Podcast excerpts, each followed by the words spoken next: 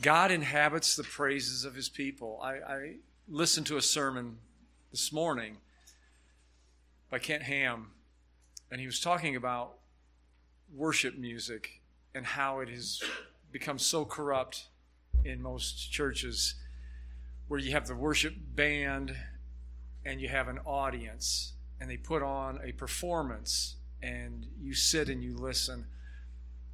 And that's not what I experienced this morning. Um, this is our worship team, all 50 of us or 60 of us. This is our worship choir.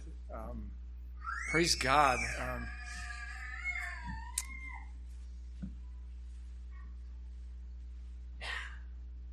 God's at work.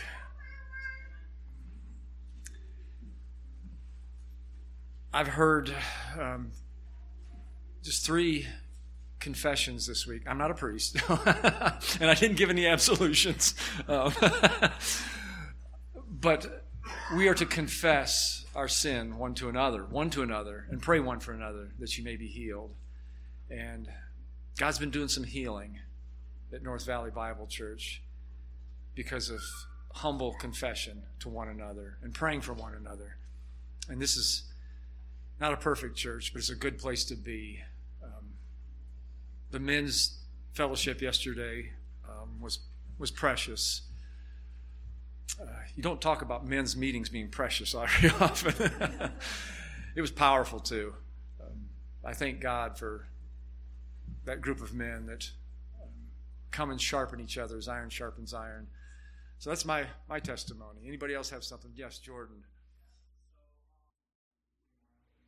Turn in your Bibles to the book of Romans, chapter 4, and we're going to read 1 through 12. What shall we say that Abraham our father found according to the flesh? For if Abraham was justified by works, he has something to boast about, but not before God. For what does the scripture say? Abraham believed God and it was accounted to him for righteousness. Now, to him who does not work, the wages are not counted as grace, but as debt. But to him who does not work, but believes on him who justifies the ungodly, his faith is accounted for righteousness. Just as David also describes the blessedness of the man to whom God imputes righteousness apart from works. Blessed are those whose lawless deeds are forgiven and whose sins are covered. Blessed is the man to whom the Lord shall not impute sin. Does this blessedness then come upon the circumcision only? Or upon the uncircumcised also. For we say that faith was accounted to Abraham for righteousness. How then was it accounted? While he was circumcised or uncircumcised? Not while circumcised, but while uncircumcised. And he received the sign of circumcision, a seal of the righteousness of the faith which he had while still uncircumcised that he might be the father of all those who believe, though they are uncircumcised, that righteousness might be imputed to them also, and the father of circumcision to those who are not only to those not who not only are of the circumcision, but who also walk in the steps of the faith which our father Abraham had while still uncircumcised. You may be seated. I have a just a quick announcement to make and an encouragement also. Um, I know a lot of you are busy on a Sunday morning and it's hard to get here at 9 o'clock. No, we don't get here at 9 o'clock. 10 o'clock. But um, Rick is Rick Quinn is starting a new series on the end times and praise the Lord we ran out of books this morning we had 25 books, and all of those were were distributed. So that's a that's that's a praise. But I want Rick just to make a quick announcement about what the book is and how to use it, and a companion book that's coming in about a week, so he can know how many to order um, because all the books are gone. And so, even if you can't come, this would be a great resource for your library. So, Rick, will you just share that? Well, hopefully, um, you've been following along week by week through the book of Romans. And if you haven't, sometimes it's difficult to get in midstream. So, um, we do have a few visitors this morning, so I'm just going to take a couple of minutes just to share with you where we've come from from Romans chapter 1 to this point um, to fill in those blanks. So, in chapter 4, he asks the question, What shall we say then that our father Abraham found? And the reason he's asking that question is because Abraham is the patriarch of the Jewish nation Israel. And the Israelites are asking a lot of questions concerning their Messiah and concerning Gentiles. They were God's chosen people. The covenants were made with Abraham and his descendants. They were ambassadors of God's message and God's Messiah. And now many, many Gentiles are coming into this faith about their message and about their Messiah. And they're wondering what about all of the good deeds that we have done? What about us being stewards and custodians of God's special revelation? Doesn't that count for something? Don't we get preferential treatment in God's eyes? And Paul has been explaining very meticulously that there is no partiality, that he's not just the God of the Jewish people, he's God of the Gentiles also, and that God justifies all people only in one way, and that is faith in Christ's finished work alone. And he explains how all mankind Jew and Gentile, is completely without any excuse. If this morning you don't know Jesus Christ as your Savior, you have no excuse. Especially if you've been coming to church regularly. I'm not trying to force anybody to make a decision. That's the Holy Spirit's job. I am persuading, though. That's what Paul did. He said, I know the fear of the Lord. Therefore, I persuade men. And it's a fearful thing to fall into the hands of the living God. So Paul knew that, and so he persuaded people. And he was adamant that you have no excuse. And creation is probably the number one argument that he used. I, I listened to a sermon this morning, actually, about creation. It was Ken Ham. It was a great sermon. But he said, we are not living in a generation where people understand the Bible, but people understand creation. People understand science. And they are trying to hush the reality that our world did not evolve by accident. They're trying to silence any argument. In fact, if you are a credible scientist at any university and you even mention the name or the thought of an intelligent designer, you could lose your job. That's how biased they are. But when they discovered DNA, they knew it was a language, and anytime there's a language, that implies intelligence behind it. When any time that you see a gene pool that allows for microevolution, for things to adapt yet stay within a kind, it all it does is demonstrate the authority of God's word. And so Paul says all we have to do is look at creation. We understand God's invisible attributes. That he is all powerful, that he's all loving, and that God is gracious and good. And then he goes to the conscience of man. We are designed with a conscience. God created us in His image. We are moral beings. We know intuitively right from wrong when we come to that age of accountability. And so Paul says, because of our conscience, we are without excuse. And you might say, well, I've done all these good things, and when I stand before God, I want to stack up all my good deeds. And God says, I'm a just judge. I don't know anybody who's gone into speeding court. Brendan?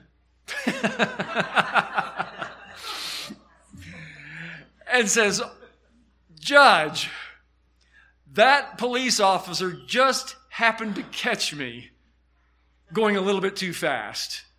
Because 99% of the time, I go the speed limit. Oh, that's all you had to say. Dismissed. Don't pay that fine. It doesn't work that way, does it? And it doesn't work that way with God. He's going to bring our deeds and we will be judged. And so Paul has been meticulously working through this that you and I have absolutely no righteousness. There is none righteous, no, not one. There is none good. There is none who seeks after God. You say, well, wait a minute. I, came to church this morning. I'm seeking God. And that, that's true. There's a balance here. When Paul says no one seeks God, what he means is that no one will seek God of his own initiative. John 6:44 says unless the Father draws them no one will come to me. But I'm convinced that God is in the business of drawing all people to himself.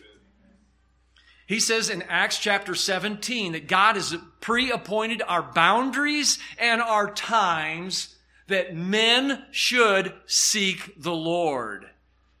God has put limits on how long we're going to live, and He puts limits on where we're going to live. He saw it at the Tower of Babel, and He says, We're not going to operate this way. I'm going to scatter you. I'm going to define your boundaries, and I'm going to define how long you can live because I have placed eternity in man's heart.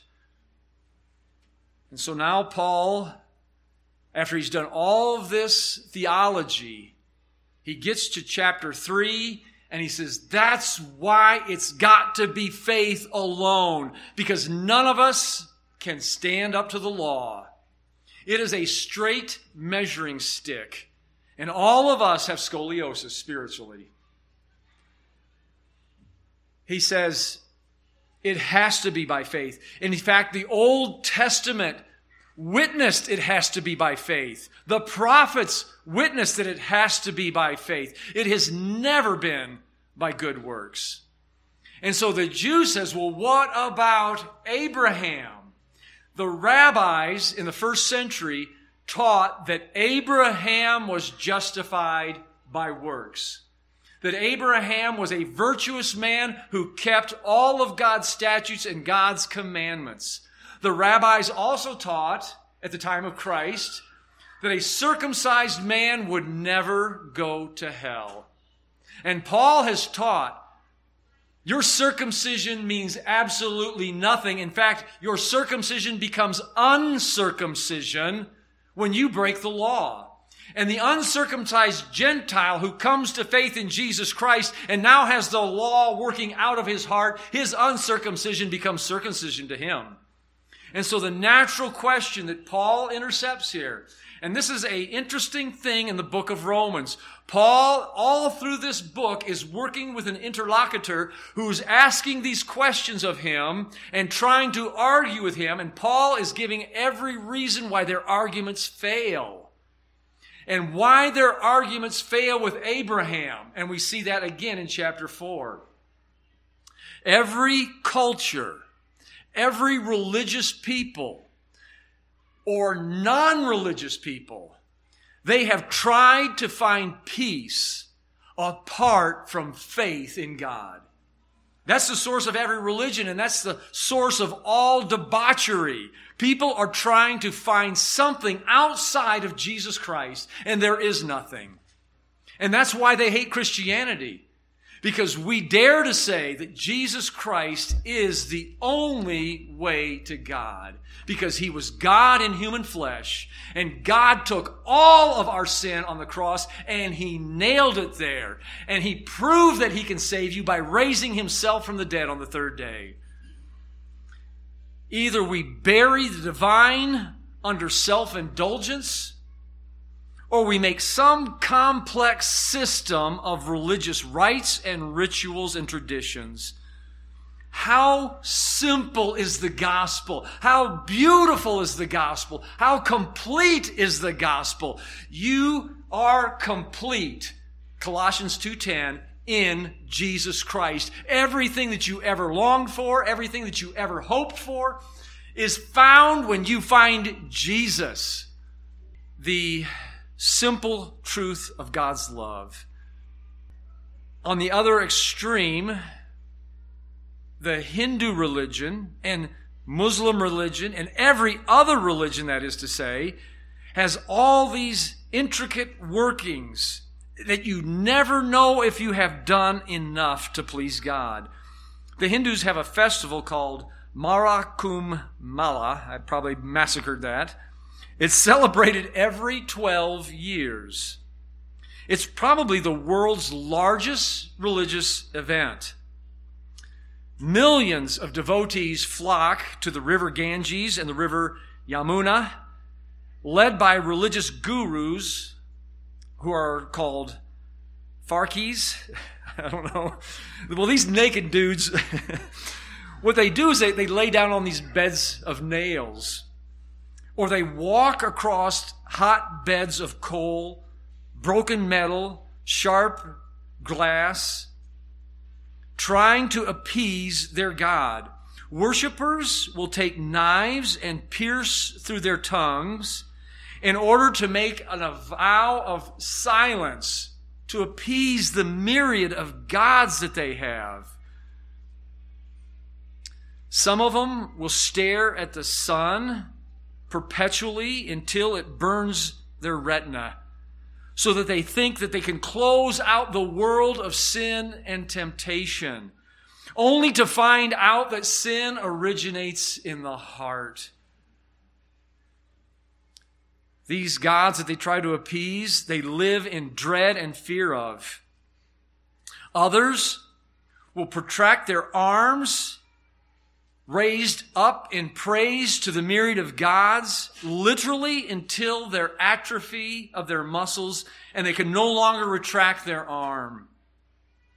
The riverbanks are lined with these shaving booths where people will come to the water to wash, but they will shave every hair of their body, including their eyebrows, their eyelashes, to throw them into the river, and they are promised for every hair that hits this water, you gain a million years in paradise. What sad religious extremes that people will go to. And how silly it may seem. Just come to Jesus and you will find life. That's the beauty of the gospel. The way is for all people. And God meets you right where you are at this morning. And this blessedness, it wasn't just for Abraham. This blessedness is for you and I. This morning, as I got up and I began to review the sermon, I thought, where am I going to find the application in this passage? And then it dawned on me. This entire passage is application. When you get over to chapter 4 and verse 23, we read this, these words Now it was not written for his sake alone. This wasn't just written for Abraham. It wasn't just for the Jewish people. This is the beauty of the Bible. It is God communicating with you and I. It wasn't just written for his sake alone that it was imputed to him, but also for us. It shall be imputed to us who believe in the name of him who raised up Jesus our Lord from the dead. It was written for us. We're to apply this. We're to live this. We are to have this blessed life that God intended. Circumcision had nothing had become nothing more than just a rubber stamp at the time of Christ. Rabbis taught that no circumcised man would ever go to hell. It also taught that the father Abraham sat at the gate of hell to prevent any circumcised man from entering. These beliefs so influenced the early church that Jesus often butted heads with these religious leaders because they prided themselves in being sons of Abraham.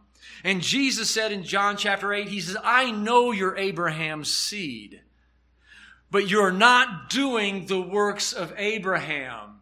If you were doing the works of Abraham, you would love me. But you are doing the works of your father. And they retorted back and they said, We have but one father, and that is Abraham. And we have but one father, and that is God. We weren't born of fornication, implying that they knew that there was something mysterious about the birth of Jesus. And then Jesus replied to them, Abraham rejoiced to see my day. And he saw it and he was glad.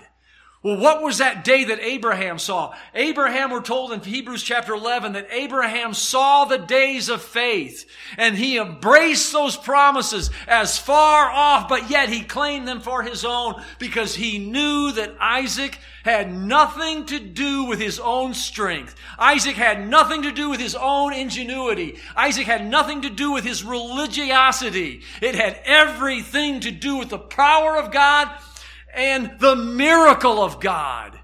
And he was so sure of the power of God and the miracle of God that when he was told to offer up Isaac on the altar, he knew that God had given him, in a figurative sense, from the dead. A 99 year old man and a 90 year old woman who couldn't have children. And if God could do that, I have enough faith that if I lay this child down, God has given me a promise that the entire world is going to be blessed through the seed of this child, Isaac.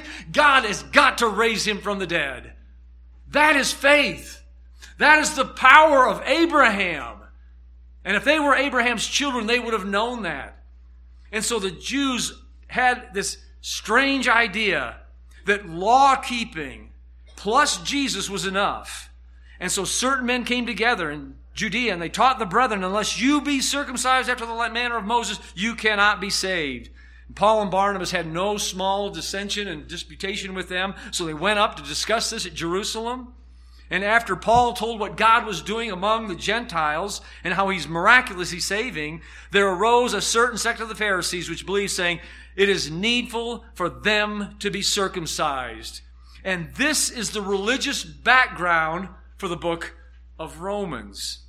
So when we come to chapter 4, Paul purposely picks out Abraham as the exemplar for all the Jewish people. And so we pick it up here and it says, What then shall we say?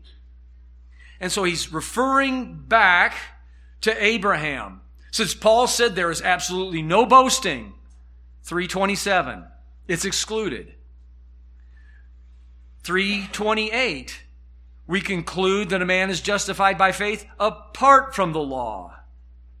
And then in 331, we then make the, the, the law void through faith? Certainly not. On the contrary, we establish the law. And so Paul now answers that question that he knew that his interlocutor was thinking of. Well, what about Abraham? So he says, what shall we say about Abraham? So let's go to him for an example. What did Abraham find? So let's look at that passage together. What has Abraham our Father found according to the flesh. Every one of those words are significant.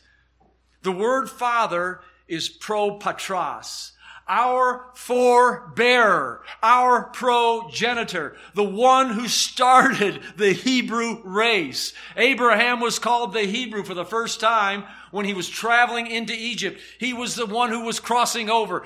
Who was our father? Who was our progenitor?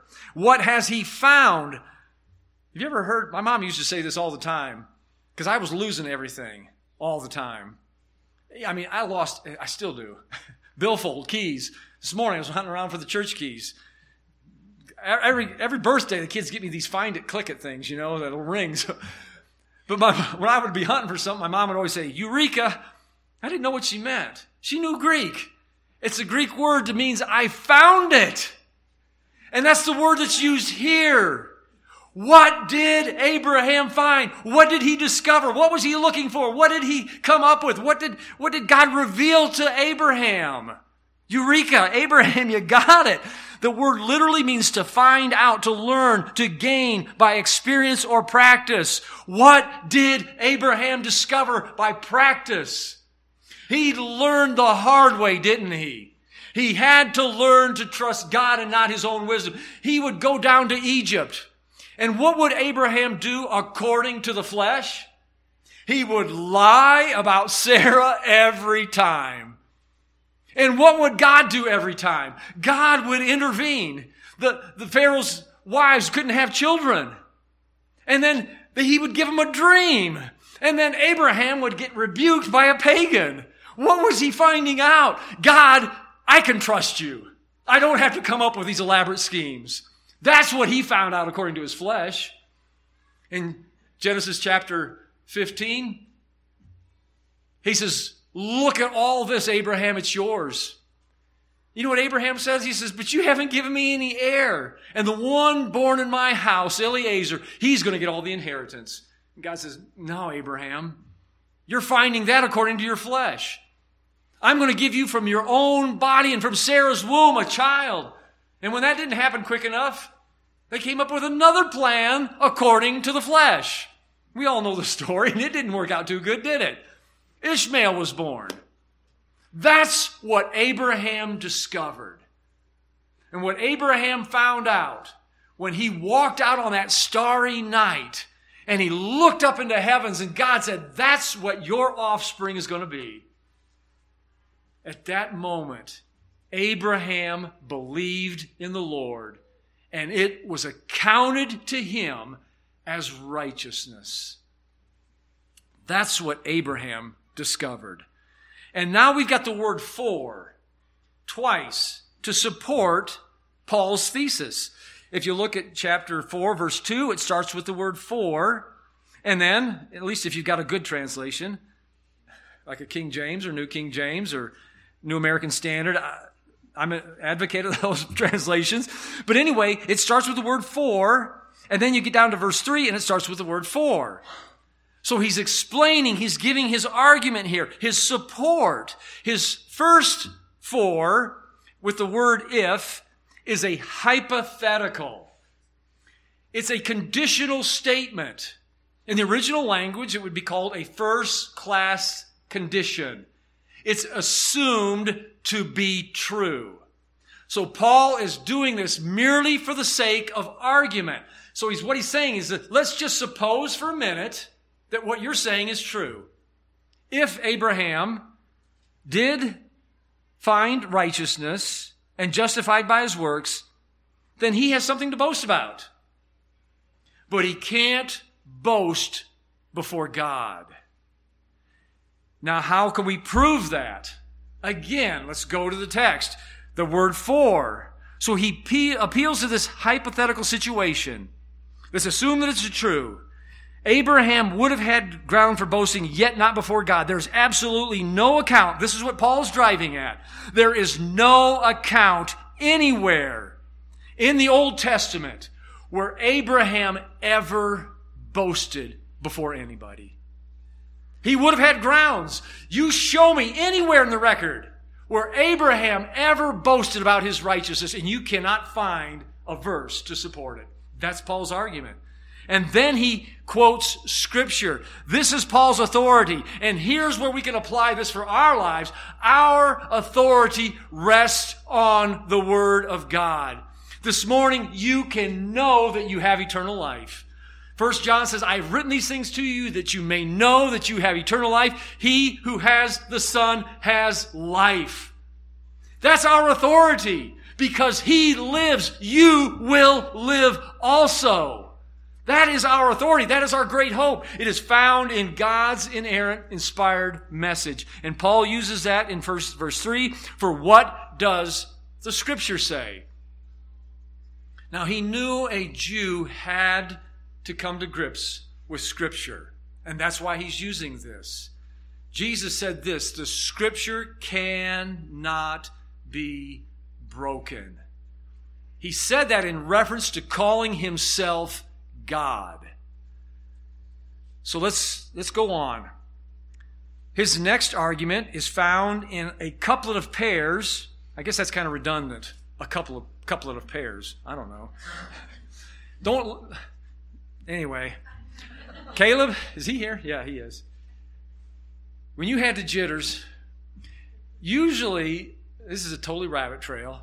I don't have good illustrations in my preaching. I, I got to confess that. I just don't have time to search for illustrations. I, I, have enough time, enough trouble in the Word of God. But I want to just kind of give you, give you a break from listening to me and my droning. This morning, I got up, and I always make my wife a cup of tea. Not always. She's not here. She would catch me out. She's probably going to listen to this, so I got to be honest.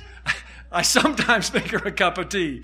But when I do, I'll take that tea bag and I will put it in another cup after most of it's drained out, and I'll make myself a cup of tea really, really weak because I'm hypersensitive to caffeine.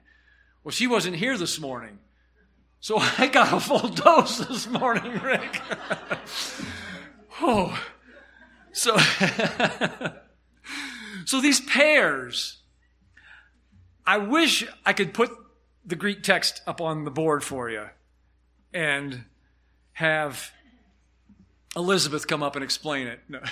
she said, No, no, no. I've forgotten. I bet you haven't forgotten a lot of it. But anyway, I've got a couple other scholars here. Brendan's looking out the window now. He said, Don't call on me. Um, but if you if you had the original text, you could see this so clearly. I don't have it up there. I don't know why I keep looking over there. But I'll I'll try to explain it to you the best I can. So both of these sentences start out with the indirect object, which is really, really strange English. Because you can do that in the Greek language because the indirect object is found in a different case from the subject. And so both of these sentences start out with a direct article in a case that indicates it's in the indirect object. The next word in both verses 4 and 5 is the word but. Now, in our translation, in my translation, verse 4 starts out with the word now. But the Greek word de can be translated but, it can be translated now, or it can be translated even. But there's parallelism in Paul's writing here that you can't see in the English Bible. And then we have a participle that's also in the indirect form, and the participle is used as a noun. So let's look at it together now, and here is the participle to him. That's how we know it's the indirect object. The indirect object answers the question to whom or for whom. It's to who? It's to him. To him who does what? To him who where am I at? to what to him who works, and then we get down to verse 5, but to him who does not work. So you see the parallelism that Paul is drawing here? So this is a couplet, and these couplets are mutual exclusive. Either you've got to do it by works, or you have got to do it by faith. And both of them have their ramifications. If it's by works, then you can boast. If it's by works, you get exactly what you deserve. If it's by faith, it's trusting God alone. And if it's by faith, then it's by grace. It's not a debt. It's not something that you deserved.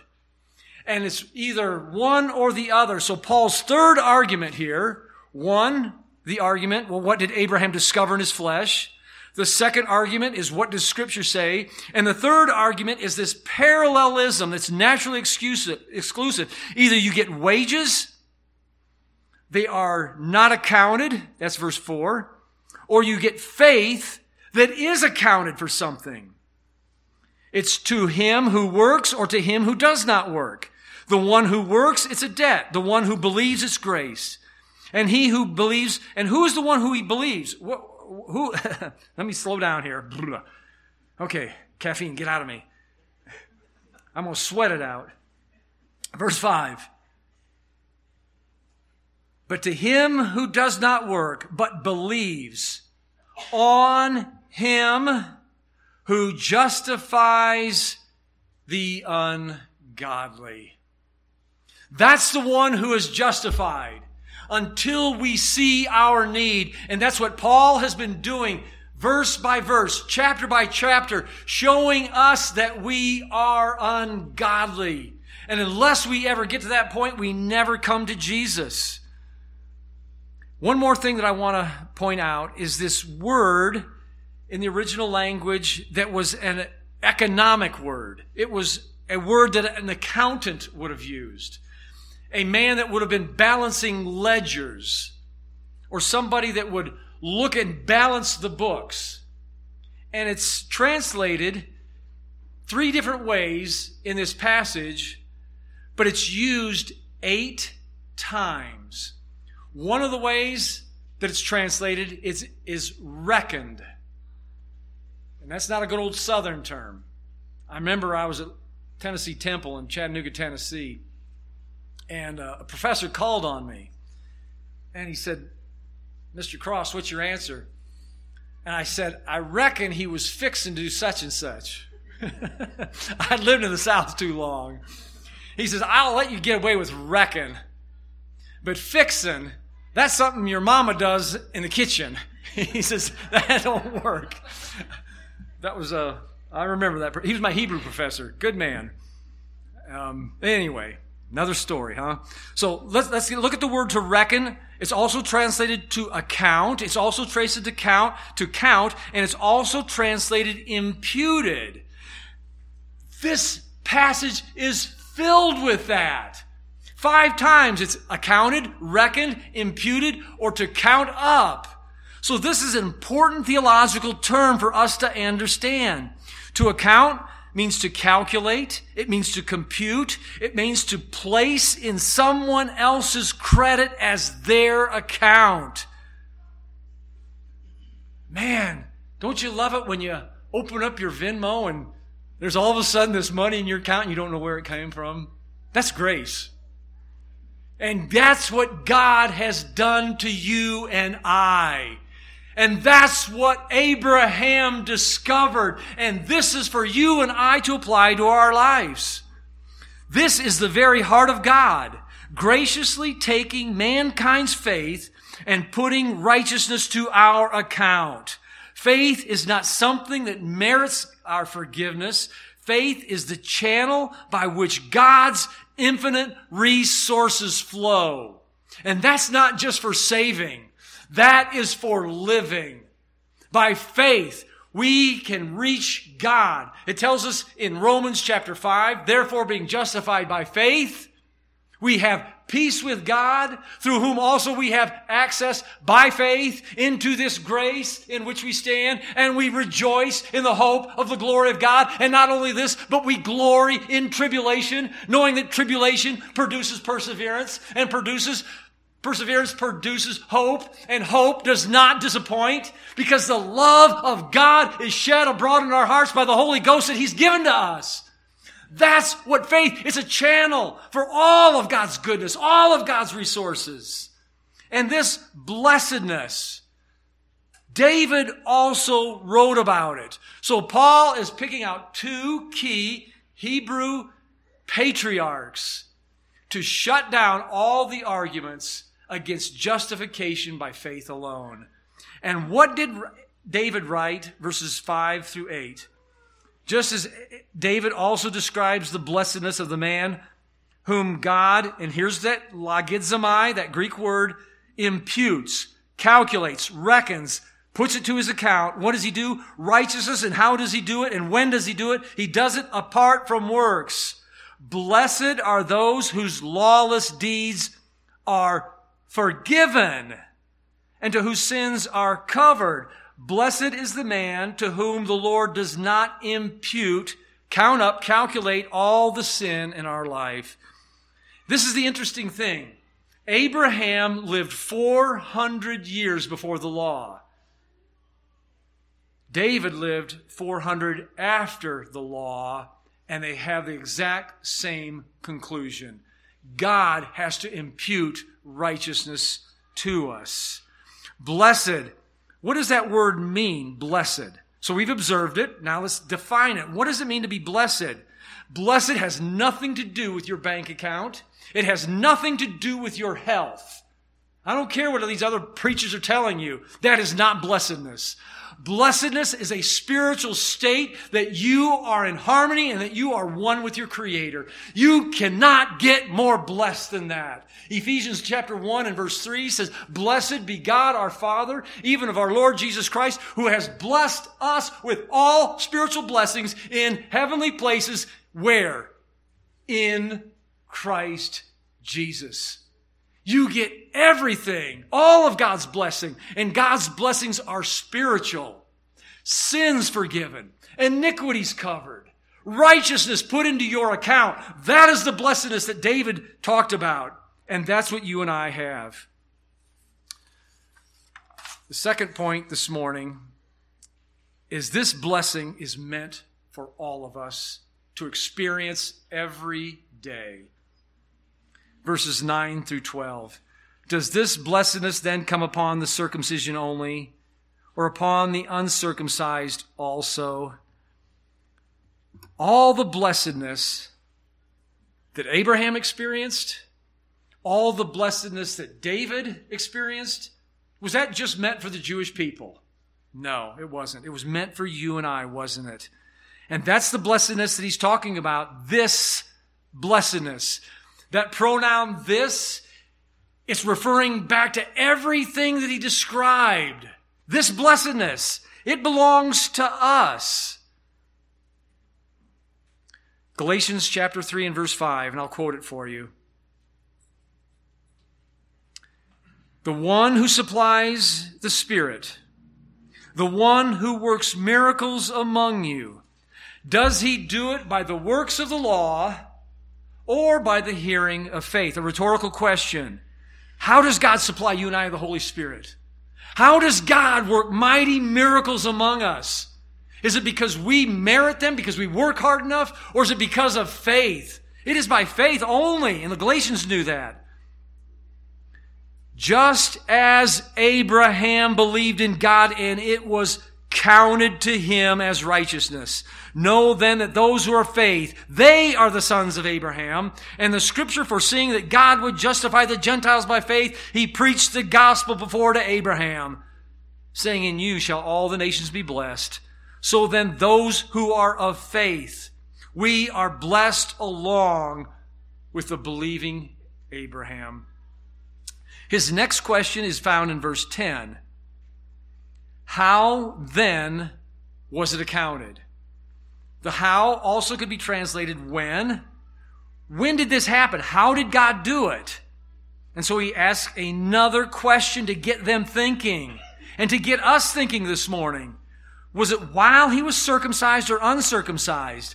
You see, that makes all the difference. Did Abraham do anything? When was it reckoned to him? It was reckoned to him in Genesis 15 6. Abraham had Ishmael at the age of 86. Then we fast forward to chapter 17 of Genesis.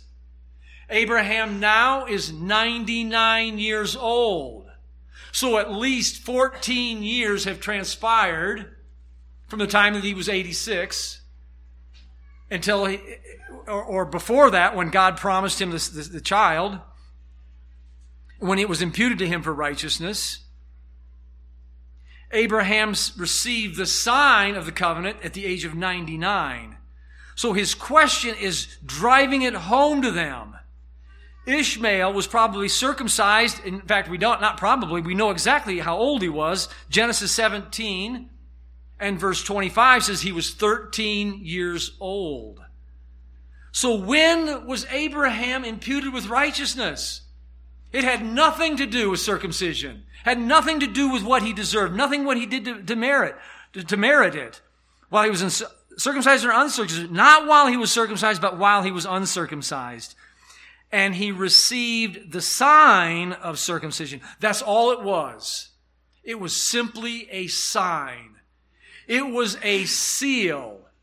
This is what God does. When you believe in Jesus Christ, you are immediately imputed with righteousness. And what does God do to guarantee that to you? He seals you by the Holy Spirit, Ephesians 1 13, until the day of redemption.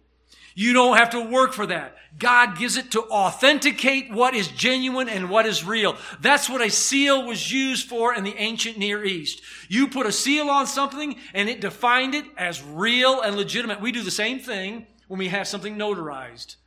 Now, it doesn't make that document any more authentic.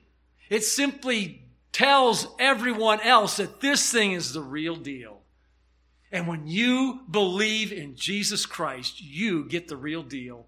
And God then puts the seal of the Holy Spirit on your life.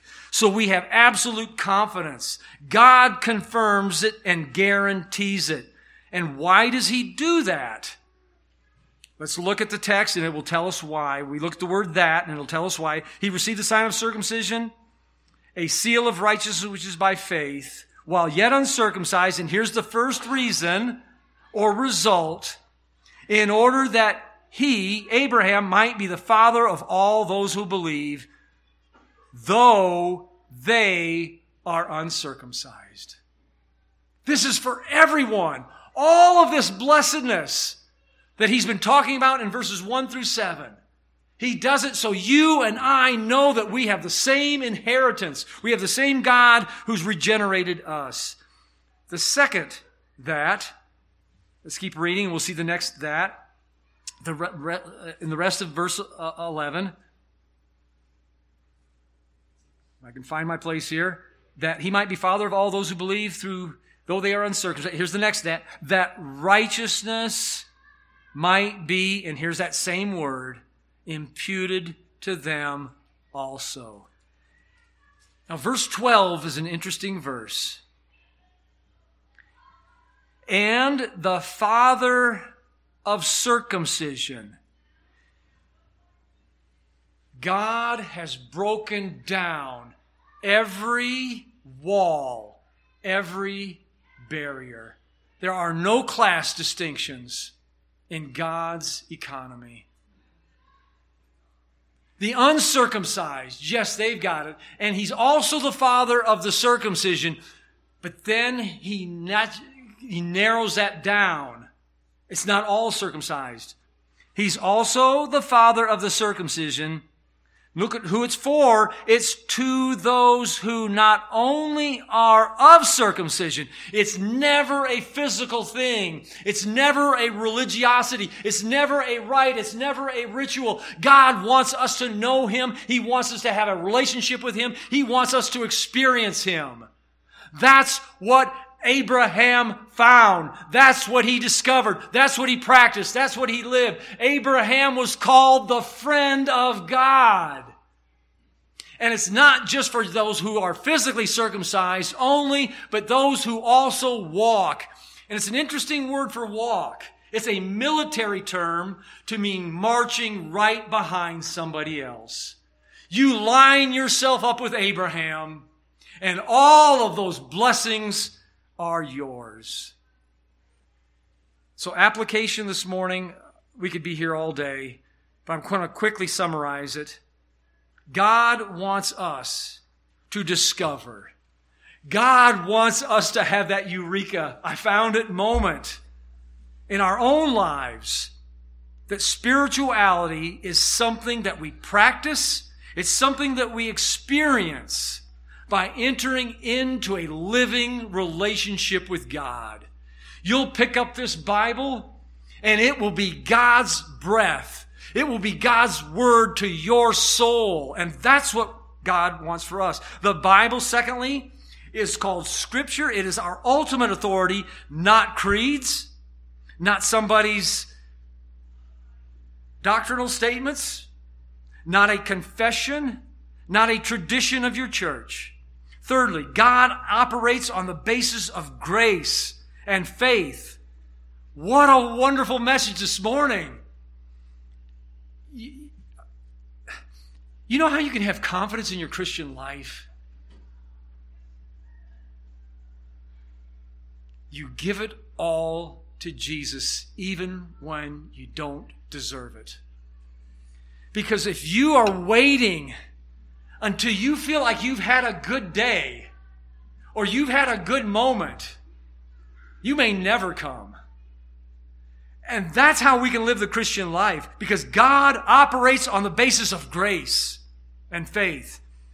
Four, true blessings, they are spiritual of nature, not physical nor material. Now, God can do that and God often does that. I'm, don't get me wrong. I'm thankful for the physical blessings that God has given me and the material blessings that God has given me.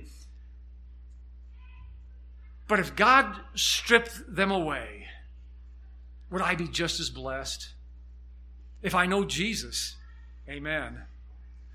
Number five, by following the teachings of Jesus and keeping his ordinances, we are conforming outwardly and the power is working inwardly to transform. And that's what he's telling these Jews in verse 12. I want you to follow the teachings explicitly. I want you to follow the doctrines of Abraham explicitly. I want you to conform not just outwardly to circumcision, but I want you to have this inward transformation of the heart. So, those are just a few of the things this morning that we can take away from this text.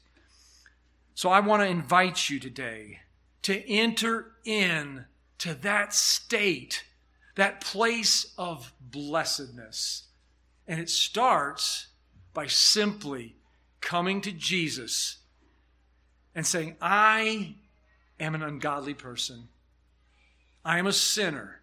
I am lost without Jesus.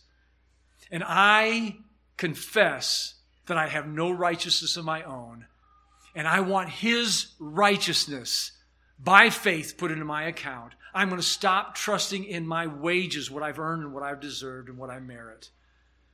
I'll never forget the day when a man came in to talk to my students about a year and a half ago. And he was explaining the doctrine of salvation to them. And my kids were listening and they had the Gospel of John under their belt. And this man then said, Every one of us are going to get exactly what we deserve. Isn't that great?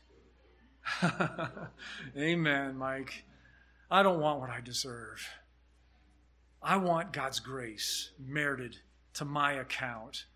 That is the blessedness. To know that I am forgiven.